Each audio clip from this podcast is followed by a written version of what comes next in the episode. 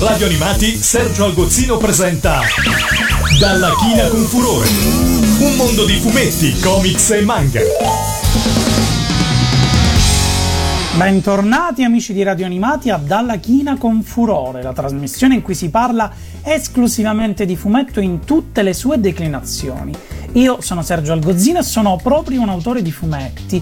Inoltre potete venire a trovarmi sul canale YouTube Memorie a 8 bit, intento a parlarvi di sigle e di cartoni animati. In Francia e in Belgio, come nel resto dell'Europa in realtà, il fumetto, lì chiamato bande strisce disegnate, prese piede un po' più lentamente che oltreoceano. Ricordo che le esperienze americane iniziano fin dal fine 1800. Bécassine, creata da Maurice Languereau e disegnata da Joseph Porphyre Pinchon, apparsa nel 1905 sul periodico La Semaine des Suzette, può essere considerato il primo fumetto francese, nonostante le didascalie ancora al posto dei balloon, che in francese in questo caso si chiamano ectoplasm, proprio perché il linguaggio utilizzato inizia ad avvicinarsi al concetto di movimento. Inoltre il segno è chiaro e pulito, sgombro da tratteggi, morbidamente modulato dai contorni chiusi, un tipo di sintesi che negli Stati Uniti dovrà aspettare l'arrivo di Felix the Cat. Bécassine quindi è un vero e proprio simbolo in Francia, in Belgio per quanto riguarda la storia del loro fumetto. Pensate che ancora oggi non è difficile trovarla nelle fumetterie, in bei volumi che raccolgono le prime pagine dedicate a questo personaggio e non solo, è stata anche protagonista di diverse trasposizioni, tra cui addirittura fino a un film del 2018 di cui ci ascoltiamo adesso una delle musiche.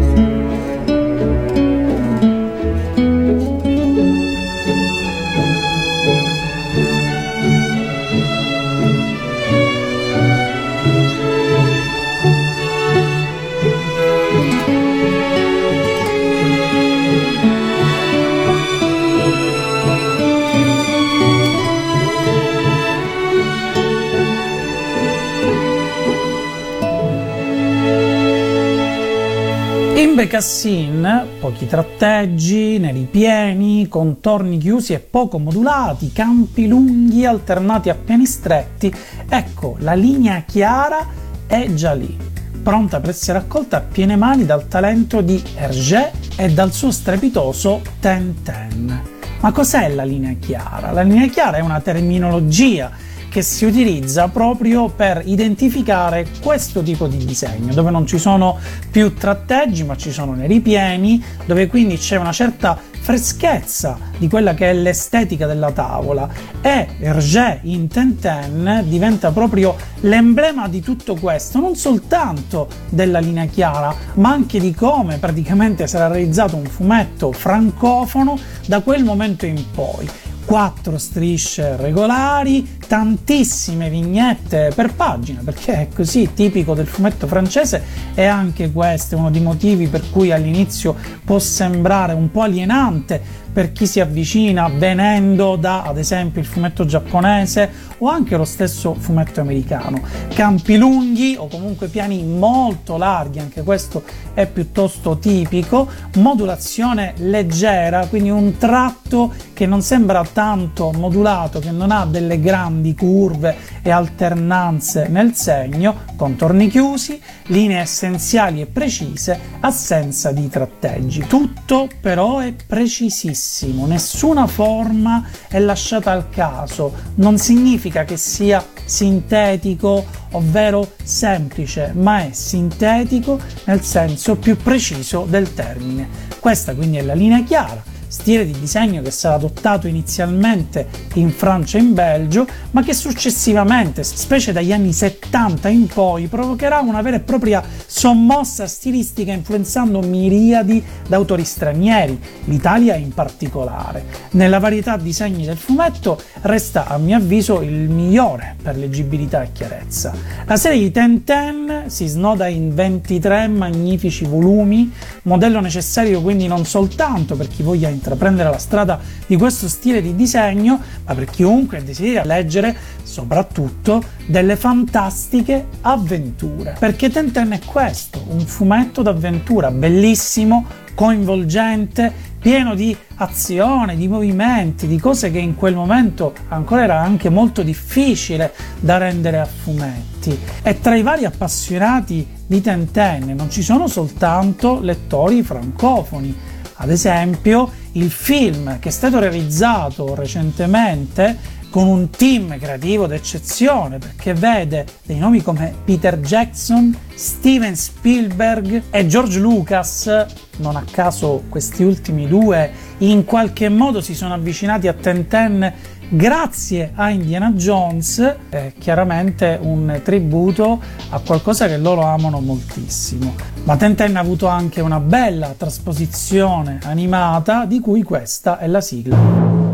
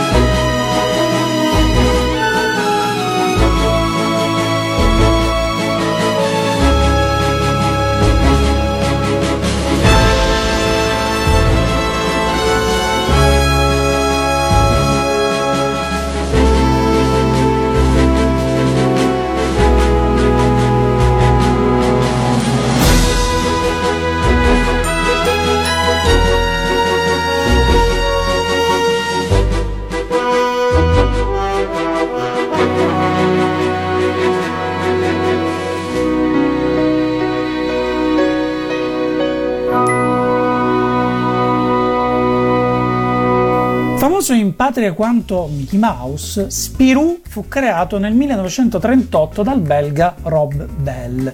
Inizialmente protagonista di simpatiche storie umoristiche, nel 1943 verrà adottato da Gigé, che lo porta al successo definitivo spostando la bussola verso l'avventura, anche in questo caso, grazie anche all'introduzione di Fantasio, primo fra i tanti comprimari della serie. Noi abbiamo visto questi personaggi anche attraverso la serie animata che è arrivata in Italia. Gigè adotta una soluzione diversa dalla linea chiara classica, ammorbidendo la modulazione e aumentando l'utilizzo nel nero. Ne viene fuori uno strano ibrido fra una strip statunitense e Tenten. Questo personaggio è stato realizzato negli anni anche da altri team creativi e lo rende in assoluto uno dei più iconici e famosi di quel fumetto. Del cartone di Spiro abbiamo ascoltato nelle scorse puntate di Dalla China con Furore la sigla italiana. Fra l'altro vi invito a recuperare le puntate precedenti tranquillamente attraverso il podcast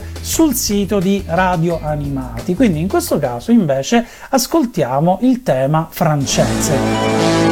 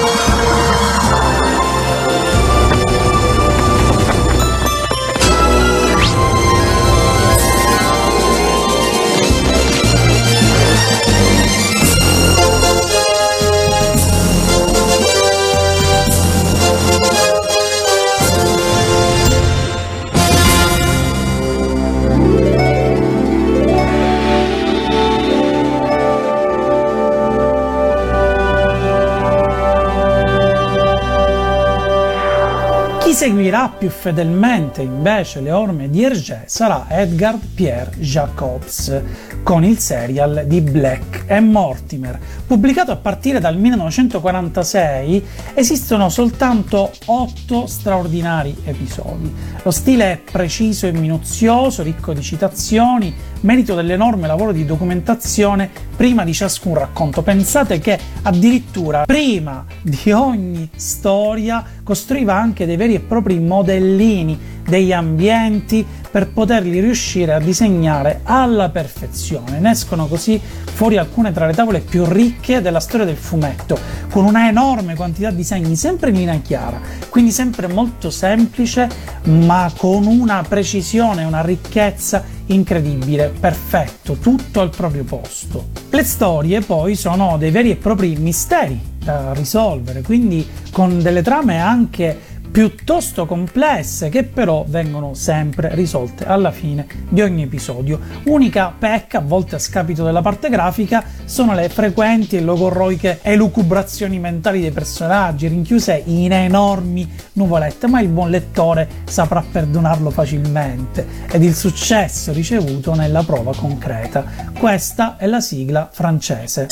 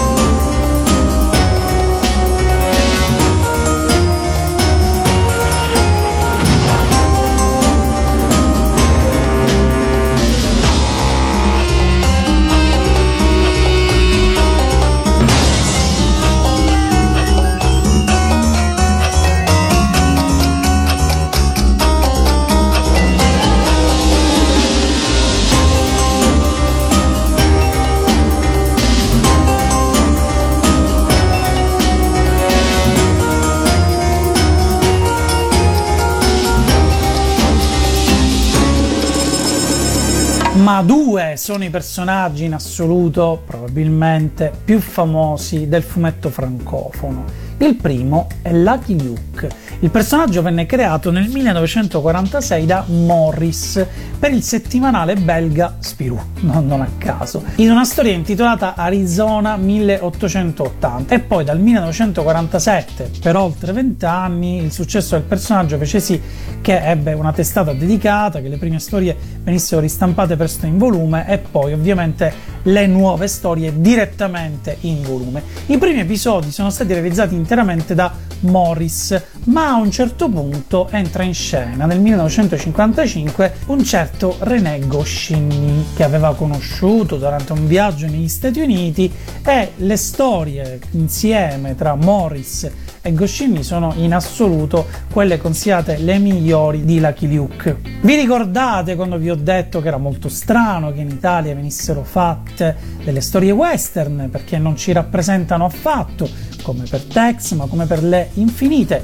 altre storie che venivano pubblicate in quegli anni. La stessa cosa potrebbe sembrare accadere proprio con la Luke. Il punto è che invece in questo caso è una vera e propria parodia, quello che poi da noi sarà ad esempio Cocco Bill di Jacovitti. La Luke non vuole essere una riproposizione lecchina dei film o delle storie che arrivavano invece a fumetti di quel genere. Assolutamente no, le prende completamente in giro, le stravolge, ha dei personaggi straordinari che ci ricordiamo tutti perché alzi la mano chi oltre alla Hook non si ricorda almeno i fratelli Dalton, ma non soltanto, c'è il suo incredibile cavallo e poi tutti i personaggi sono davvero simpaticissimi, divertentissimi, sul limite del demenziale, anzi no, direi forse proprio che è assolutamente demenziale. Sono state realizzate diverse serie a cartoni dedicate a questo personaggio, ma noi italiani abbiamo nel cuore qualcosa di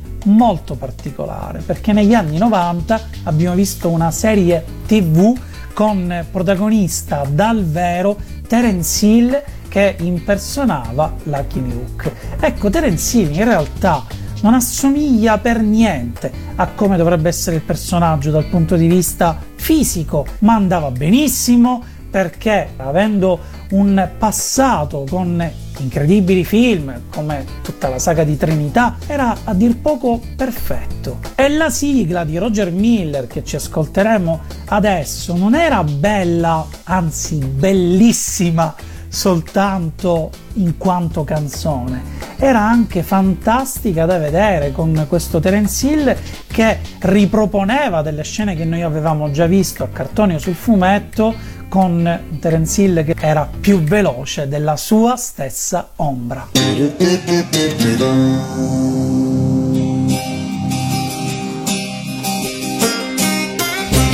Where the four winds blow and it's five miles wide. With a six gun rule that a man can't hide. A man can play, and a man can win. Lucky Luke rides again. Lucky Luke, born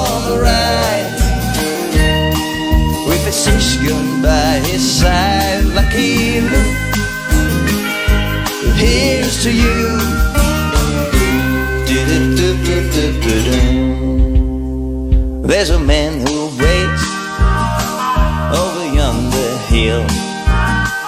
And when he shoots, he shoots to kill. But he don't know that in the end, Lucky Luke will ride again. Lucky Luke.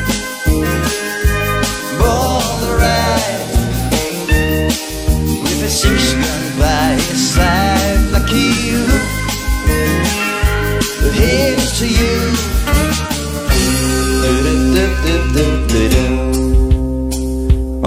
dusty trail near the western sky, where the sun shines hard enough to fry. A cowboy's dream must never end. Lucky Luke rides again. Lucky Luke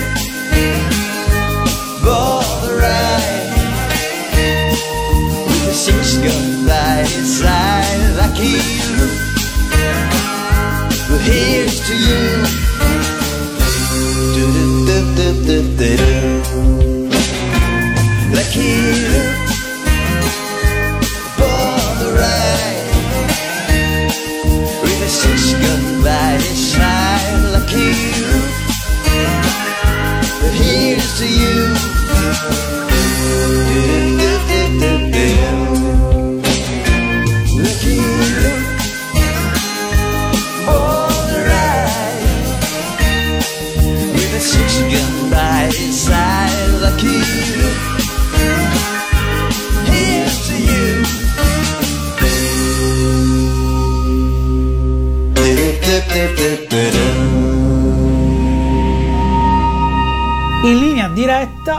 Perfetto discendente di Gigé, passando quindi dal Lucky Luke di Morris, è Albert Uderzo, il creatore grafico di Asterix. E i testi di Asterix sono dello stesso René Goscinny che iniziò a scrivere insieme a Morris Lucky Luke. La famosissima saga dell'eroe gallico inizia nel 1959 ed è in assoluto una delle più conosciute e apprezzate in tutto il mondo. Realizzate con maestria e meticolosità, le storie di Asterix, al contrario di quelle di Black e Mortimer, sono sfornate invece con una regolarità quasi cronometrica dagli autori. Anche dopo la scomparsa di Goscinny, Uderzo ha preso le redini della sceneggiatura continuando a regalarci nuove, appassionanti e divertentissime avventure. Uderzo è un disegnatore straordinario, con una bravura tecnica veramente fuori scala, ma non fa mai nulla per cercare di andare sopra la storia e questo fa di lui in realtà uno dei più grandi fumettisti che il fumetto abbia mai avuto. Asterix continua a essere riproposto al cinema, fino all'anno scorso è uscito un nuovo lungometraggio animato fra i tanti che sono stati realizzati ormai in tecnica digitale ma non importa perché comunque è sempre un modo di riproporre il personaggio al cinema che è arrivato anche con dei film dal vero. C'era anche Roberto Benigni in uno dei film dedicati ad Asterix. Ma Asterix quindi non è stato certo soltanto protagonista di cartoni o di film ma anche di videogiochi. E questa è la musica del videogioco del Nintendo